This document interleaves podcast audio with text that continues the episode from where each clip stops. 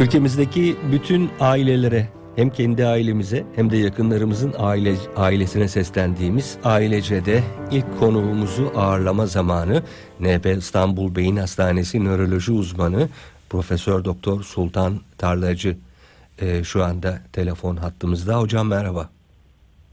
Merhaba Hakan Bey.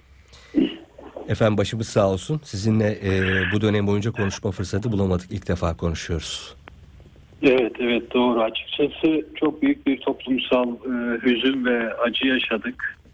Tabii bu süreçte e, kendiliğinden gözyaşlarımız da aktı. Yani ben 50 yaşındayım. Bu kadar üzüldüğüm, üzünlendiğim, ağladığım bir dönemi hatırlamıyorum açıkçası. Aa, ama tabii bunun üstesinden e, bir şekilde toplumsal olarak gelmemiz gerekiyor. Yani e, bazı acıları kelimelerle e, ifade etmek de çok zor oluyor. Onun için de konuşamadık. Normal yaşamda da suskun kaldık açıkçası. Çünkü yaşanan e, şey, olay, felaket. Felaket kelimesi bile açıkçası bunu anlatmakta yetmiyor. Yani Kesinlikle. katastrof denen bir şey söylemek lazım. E, kelimeler yetmiyor. Fakat buradan bir şekilde düşünen insanların e, bu olaydan doğrudan etkilenmemiş insan olarak bizlerin e, o bölgedeki insanlarımızı e, bir an önce hem psikolojik hem sosyal hem fiziksel olarak iyi oluşlarını arttırmak için mantıklı olmamız ve aklımızı kullanmamız ve elimizden gelen bütün e, çabayı ve paylaşmayı yapmamız gerekiyor. Tabii ki fazla duygusallık e, aklı bozabiliyor. Çok yoğun duygusallık, sürekli duyguların içerisinde kalma. Ama diğer yandan da tam bir duygusuz gibi davranmak da insanlıktan bizi çıkarıyor. Onun için orta yolu bulmamız aklımızı kullanarak, oradaki insanlarla da empati kurarak e, elimizden geldiği kadar fiziksel ve ruhsal iyi oluşlarını arttırmak için çaba göstermemiz gerekiyor. ve açıkçası çok büyük bir travma yaşadık ama Çok. ben çok umutluyum. E, bu ülkedeki, Türkiye'deki insanların e, empati becerisi çok yüksektir. Anadolu insanının empatisi çok yüksektir. Biliyorsunuz e, dünyada en çok dışarıya yardım yapan ülke liste başındayız. Evet, evet. E, bu bizim toplumsal kodlarımız, bu toprakta yaşayan insanların kodları yıllar önce bir psikiyatri araştırması, psikoloji araştırması yapılmıştı. Türk toplumunun kişilik özelliği. Yani bireysel olarak biliyorsunuz bizlerin bir kişiliği var. Bir de toplumlarda yansıyan bir kişilik var. Bizim toplumda şu bulunmuştu. Diğer Avrupa ve Amerika ülke e, Amerika'ya göre e, kişiler ötesi özdeşleştirmeyi en yüksek yapan ülkeyiz biz. Yani başkasına kendimizi duygu olarak transfer edip onun duygusunu alabiliyoruz. Çok yüksek oran. Çok güzel söylediniz. Şimdi şey derler, acı hissedebiliyorsan canlısın, başkasının acısını hissedebiliyorsan insansın. Bizim halkımızın da ne Evet. kadar insan olduğunu gösteriyor bu söylediğiniz. Evet evet. Tabii bu şöyle. Bunu her yerde görürsünüz. Yani biliyorsunuz maçta takım taraf takım yenilince taraftar acılara gark olur. Bunun bir yansıması budur. Ama diğer yansıması da böyle toplumsal felaketlerde yaşanan acıları kendi acımız gibi görüp e, bir an önce e, onların da iyilik hallerini arttırmak için empati becerimizi sonuna kadar kullanıp elimizden gelen her türlü çabayı gösterme becerisi Anadolu insanında vardır ve buradan bence e, çok büyük tabii ki bir e, travma, felaket ama bir şekilde bu toplum buradan çıkışı sağlayacaktır. Belki de büyüyerek çıkacağız buradan. Ben Mutlaka. onu da e, açıkçası düşünüyorum. Mutlaka. Şimdi hocam e, travmatik olaylardan sonra beyin e, programının açılışında da söyledik. İnsanı hayatta tutma tutmaya memur memur bir organ. E, bu travmatik olaylardan sonra insanı ele geçiren ilk his nedir? Şok hali midir? Şöyle tabii burada travmayı tanımlamak lazım ama açıkçası burada demin de söyledim ya Hakan Beyciğim. Şimdi öyle bir olay var ki birçok şehirde birçok e, binlerce bina, binlerce ev, binlerce aileyi etkileyen e, bunu basit psikoloji kitaplarındaki travma ile tanımlamak çok mümkün olmuyor açıkçası. Hı hı. Yani kelime yetmiyor açıkçası. Düşündüm ben Nerci nasıl bir e, hadisedir. Bireysel olarak travma çünkü ama yani travmanın tanımı psikolojide şöyle. Kişinin beklemediği bir olayla Hı hı. sınırlarını zorlayan bir maruziyet ya da işte Amerikan Psikiyatri Birliği'nin tanımı var. normal insan deneyiminin ötesinde seyreden olaylara maruz kalma. Nedir bu? Doğal afet, trafik kazası, yangın ya da taciz, kişisel olaylar. Fakat buradaki e, olay e, bakıldığı zaman bu tanım bile buna yetmiyor. Yani onu demek Hı hı. istiyorum. Fakat nihayetinde bireye bakıldığı zaman bir travma ama bu travma bir trafik kazası gibi değil. Trafik kazasında yaralanırsınız, yakınınız vefat edebilir, maddi kaybınız olabilir. Ama e, insan için e, e, güvenilir bir ortam, ya barınma, kendini güvende hissettiğin yer evindir ya da bulunduğun ortam evindir. Ee, ya da dışarı çıktığın zaman ayağının altında sabit bir dünya vardır, sabit bir gezegen vardır, toprak ana vardır. Toprak ana hareket etmiştir ve e, onun üzerinde güven hissini tam olarak ortadan kaldırmıştır. Yani çok boyutlu bir şey bu. Hem kayıplarla hem e, hem bu e, travmanın etkisiyle hakikaten çok boyutlu bir hadise. Hem e, yakınları vefat edenler, yakınları kaybolanlar, sakatlık ya da işte hastanede yatanlar açısından hem de toplumun geri kalanı açısından. Beyin açısından bakıldığı Hı hı. zaman tabii bizim e, şöyle bir e, tepkisellik durumumuz var. Aslında şey korku, deprem korkusu ya da başka her bir korku e, şeydir yani uyumsaldır. Bizim hayatta kalmamızı sağlar. Yani azıcık tedirgin olmamız, azıcık tetikte olmamız, azıcık endişe duymamız değil mi sınavlardan ya da Tabii. başka bir şeyden. Yani korku işlevsel bir şey aslında. İşlevsel Tabii olduğu sürece işlevsel tabii ki. Evet tabii koruduğu korur çünkü endişe duymak sizin sınava çalışmanızı sağlar. Bir tehlikeyi konusunda deprem konusunda endişe duymanız tedbir almanızı sağlar. Fakat bu zincir tedirginlik, tetiktelik, endişe, kaygı, kaygıdan sonra yavaş yavaş bozuculuk ortaya çıkıyor. Kaygı bozucu bir şey yani kontrolü bozuyor. Fakat bu e, depremde ortaya çıkan kaygı, korku aslında depremde olan bunların hiçbirine uymuyor. Deprem sırasında buna maruz kalan insanın yaşadığı dehşet. Evet. Yani bu ne paniktir ne korkudur. Bu tam olarak dehşettir. Ee, bir de tabii bunu gecenin e, 4'ünü 4-17'de düşünürseniz uykunun en Aa, derin uyku olduğu hali, zaman Evet. yani bence şu an bile bazı insanlar hala bir e, hem e, olayın çok yoğun etkisinden hem de oluş saatinden hala bir rüya aleminde hissediyor olabilirler kendileri. Evet. Yani gerçek mi bu rüya mı rüyanın içindeyim mi uyanamıyorum mu gibi. Dolayısıyla bu aşamalara göre tabii değişiyor panik, korku, dehşet, tam dehşet. Tabii bu fizyolojik tepkilere neden oluyor. Yani bir insan korkuya maruz kaldığı zaman ya da e, panik oluşturan bir duruma maruz kaldığı zaman ya da travmatik bir sürece maruz kaldığı zaman e, belli fizyolojik tepkiler var bedende ve beyinde.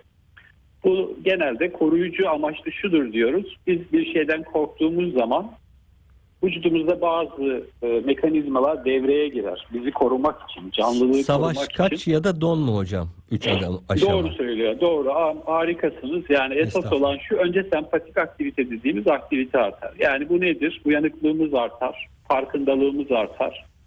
Fizyolojik olarak nabzımız yükselir. Hı e, özellikle kaslara daha çok kan göndermek için. Kan basıncımız yükselir. Solunum hızımız artar. Kaslara kan gidince e, enerji kullanım potansiyeli artar. Adrenalin yükselir. Bunların hem arka planında kortizon yükselir stresle başa çıkmak için. Ve bizim e, bulunduğumuz yerden kaçmamız için bizi tehlikeden uzaklaşmak için hazırlar.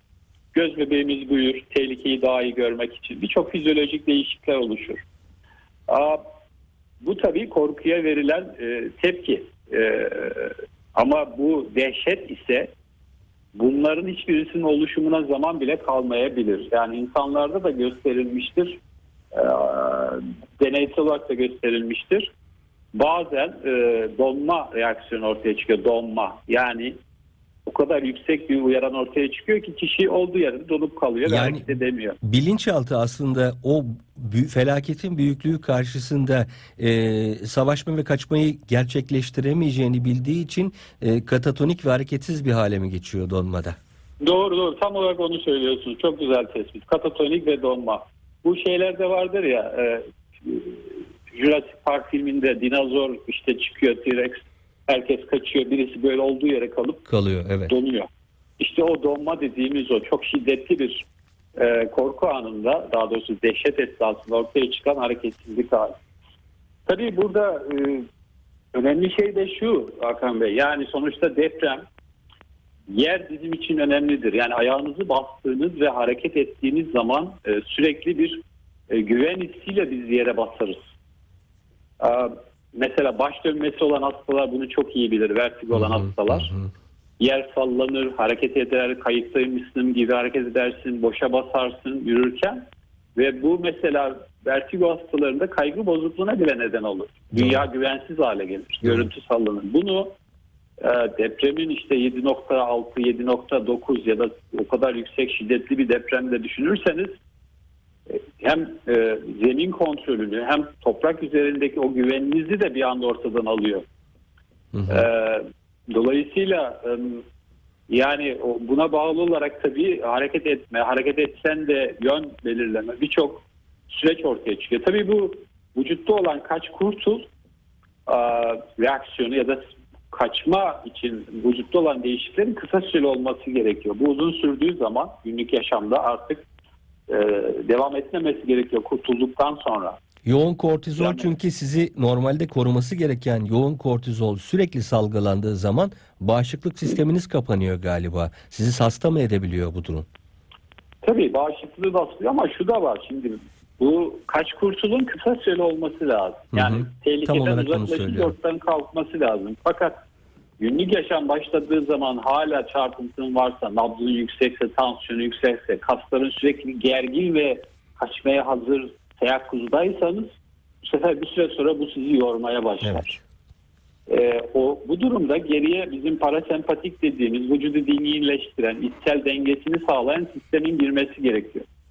Maalesef bu tür travmalardan sonra bu sempatik aktivitenin yani kaç kurtulun devamı olduğu zaman da panik bozukluğu, kaygı bozukluğu, e, yaygın kaygı bozukluğu dediğimiz ya da işte posttraumatik stres bozukluğu dediğimiz sürekli en ufak hareketi deprem sanma, tetikli olarak bekleme, e, gibi bir e, durumda ortaya çıkıyor tabii. Yani bu da e, bazen e, maalesef yüksek oranda da bunun çıkma olasılığı var. Toplumun %25'inde böyle bir eğilimimiz herkeste var.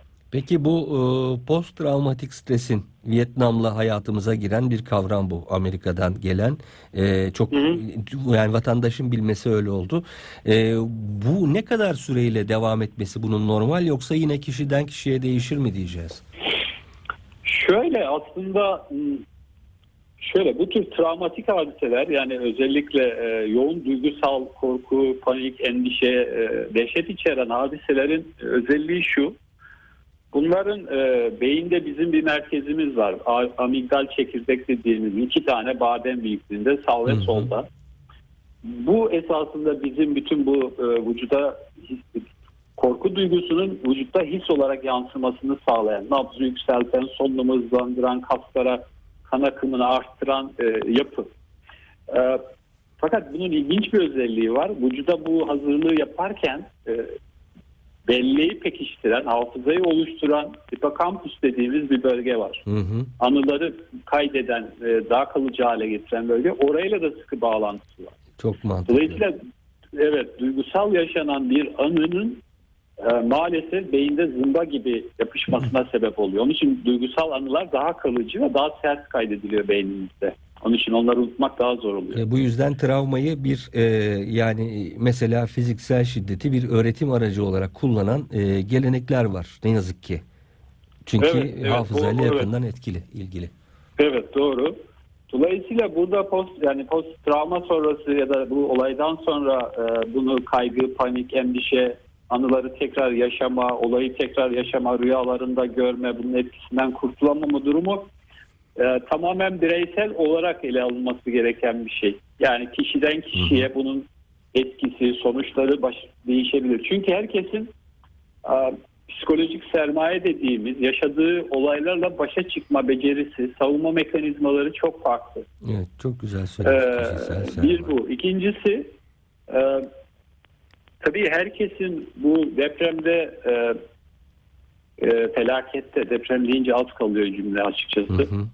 E, kayıpları da farklı. Yani düşünün anne baba çocuğunu kaybetmiş ya da eşini kaybetmiş, çocuğunu kaybetmiş, tek başına kalmış.